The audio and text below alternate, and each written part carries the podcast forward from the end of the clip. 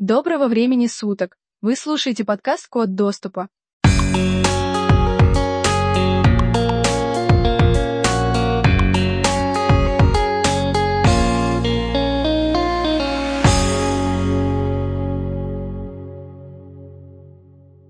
С 2008 года администрация Обамы с помощью электронной дипломатии пыталась наполнить реальным содержанием термин «умная сила», призванный вернуть привлекательность американскому образу после восьми лет пребывания у власти Буша. Речь шла о том, чтобы подвести теоретическую базу под принцип коммуникабельности, согласно которому влияние субъекта напрямую зависит от его способности создавать связи и контакты и таким образом внушать другим свои идеи, завоевывая их доверие. Все это относилось скорее к мягкой силе, в то время как разоблачение Эдварда Сноудена показывают, до какой степени владение информационными технологиями и контроль над ними важны для проведения Америкой политики жесткой силы. По-видимому, на электронную дипломатию возлагалась мессианская задача, она должна была напрямую способствовать демократизации мира, поставив во главу угла свободу в интернете и свободу интернета. В мае 2009 год Хиллари Клинтон представила программу «Искусство управления государством в XX веке», предполагающую выход за рамки традиционных дипломатических межгосударственных отношений и вступление в новую эру, которая должна ознаменоваться прямыми контактами между государством и индивидом и внутри сообщества индивидов. В январе 2010 год Клинтон произнесла речь, в которой ратовала за отмену каких бы то ни было электронных границ чтобы избежать появления информационного железного занавеса. В это же время Агентство национальной безопасности занималось сбором и использованием метаданных, ни перед кем не отчитываясь своей деятельности. Значительную часть их удалось получить благодаря тесному сотрудничеству с крупнейшими американскими интернет-компаниями, владельцами поисковых систем, социальных сетей, производителями соединительных кабелей.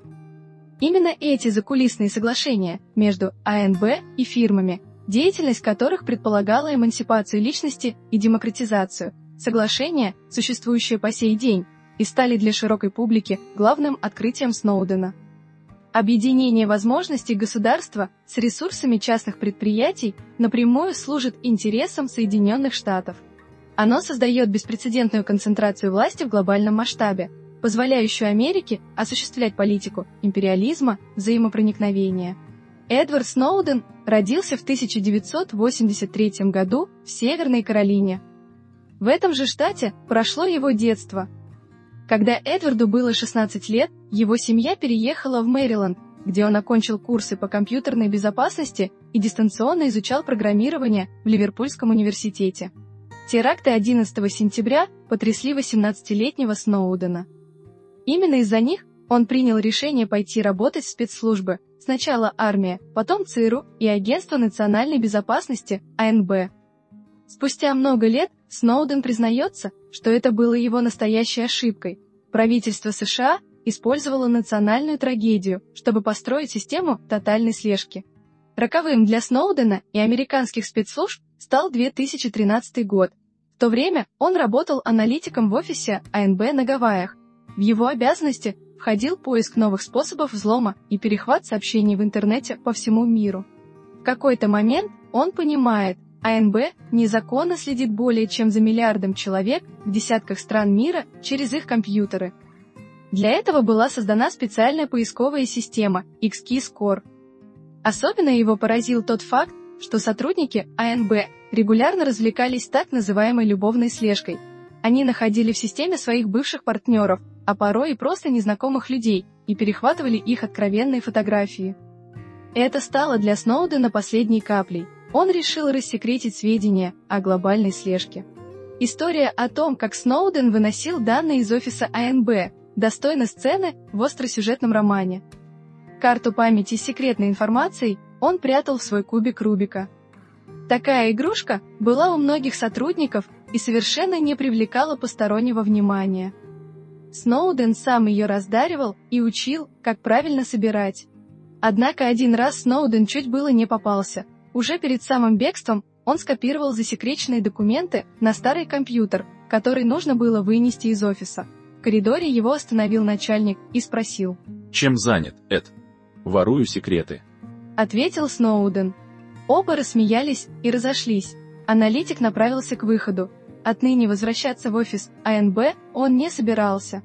В июне 2013 года он передал СМИ данные об электронной слежке, которую американские спецслужбы ведут за пользователями сайтов крупнейших интернет-компаний и социальных сетей, а также о слежке США за иностранными партнерами. Это стало крупнейшей утечкой разведданных в американской истории. Сноуден сам открыл свое имя, заявив, что не собирается прятаться. Своим мотивом он назвал то, что считает действия американских спецслужб грубым нарушением гражданских прав и неприкосновенности частной жизни. Сообщив об этом мировым СМИ, он также хотел послать сигнал правительствам о том, что людей нельзя запугать. На тот момент он находился в Гонконге. После этих заявлений он был уволен с работы.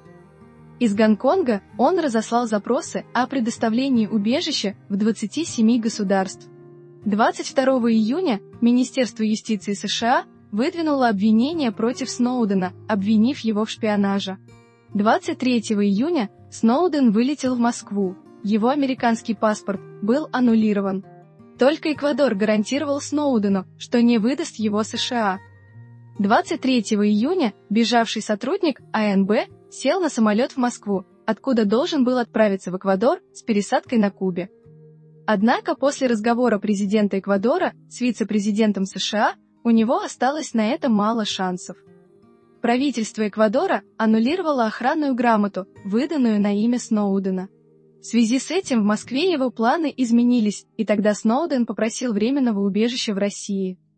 1 июля дежурный консул Шереметьево подтвердил, что Эдвард Сноуден попросил политического убежища в России.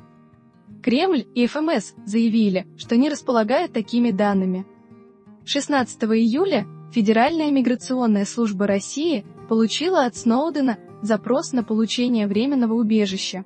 Сноуден понимал, что распространяя секретную информацию, нарушает законы США. Свои действия он объяснил желанием рассказать обществу правду о незаконной слежке, которая нарушает права невиновных граждан и ведет к злоупотреблению со стороны сотрудников спецслужб. В АНБ и Пентагоне порыв справедливости не оценили. По данным американских силовых ведомств, Сноуден похитил почти 2 миллиона секретных материалов, касающихся не только деятельности спецслужб, но и операций армии США за рубежом. Сноудену предъявили обвинения в шпионаже и в краже собственности американского правительства. На родине ему грозит тюремное заключение сроком до 30 лет. Так что Сноуден решил остаться в России. В одном из своих интервью он заявил, что чувствует себя в безопасности, поскольку не видит причин, по которым российские власти могли бы передать его США. В 2020 году американец получил бессрочный вид на жительство, а спустя два года – российский паспорт. По соображениям безопасности местонахождение Сноудена не разглашается. Судя по всему, он живет в Москве или в Подмосковье. Известно, что в столице России экс-спецагент женился на своей девушке Линси Милс в 2017 году. По словам Сноудена, он не предупредил Линси о своем бегстве, так как боялся, что американские власти обвинят ее в соучастии. О случившемся девушка узнала из выпуска новостей. Спустя некоторое время она приехала к своему возлюбленному в Москву. «Я точно не заслуживаю такого прекрасного человека, как Линси», сказал Сноуден в интервью. В 2020 году у пары родился сын. Сейчас Сноуден живет спокойной жизнью, и, как он говорит, не чувствует, что в любой момент его могут выкрасть американские агенты. После переезда в Россию Сноуден несколько лет дистанционно работал ректором Шотландского университета Глазго. С 2014 года он входит в совет директоров американского фонда «Свобода прессы». При содействии этого фонда он разработал мобильное приложение Heaven, которое защищает смартфон от слежки. В 2019 году вышла книга воспоминаний Сноудена. Об Эдварде Сноудене вышло несколько книг. Режиссер Оливер Стоун снял о нем фильм, который вышел на экраны в 2016 году. Директор Центра военно-политических исследований ГИМО Алексей Подберезкин отметил, что поступок Эдварда Сноудена показал миру истинное лицо США. Что по сути сделал Сноуден? Он раскрыл систему тотального слежения Соединенных Штатов, которая распространялась буквально на всех. Под слежку в том числе попадали даже их союзники. В то же время, как полагает эксперт, западные СМИ постарались максимально преуменьшить важность сведений, которые попытался донести до людей Сноуден. Новости о системе тотального контроля, которую придумали в Штатах, должны были не сходить с экранов телевизоров и со страниц газет месяцами. А в итоге все это прошло как-то по касательной, затерялось в потоке вторичных новостей. Пояснил Подберезкин. Он также добавил, что США до сих пор не простили президенту России Владимиру Путину отказ в выдаче Сноудена. Это, в свою очередь, повлияло и на дальнейшее развитие отношений между странами. Случай со Сноуденом показывает, что один человек способен дестабилизировать всю систему дипломатических отношений. Поэтому необходимо понять глубинные мотивы поступка, равно как и оценить реакцию, которую он вызвал. Эдвард Сноуден добивается обнародования данных и документов, свидетельствующих о вмешательстве государства в частную жизнь граждан и о тайных соглашениях американских властей с определенными неофициальными кругами. Понятно, что в такой деликатной сфере возможны любые манипуляции. Тем не менее, дело Сноудена обозначило фундаментальное расхождение позиций гражданского общества и государства по поводу баланса между личной свободой и национальной безопасностью. Хотя это старый спор, сегодня он актуален для всего мира. На этом наш выпуск заканчивается. Мы не прощаемся с вами, ведь мы в интернете. Подписывайтесь и услышимся.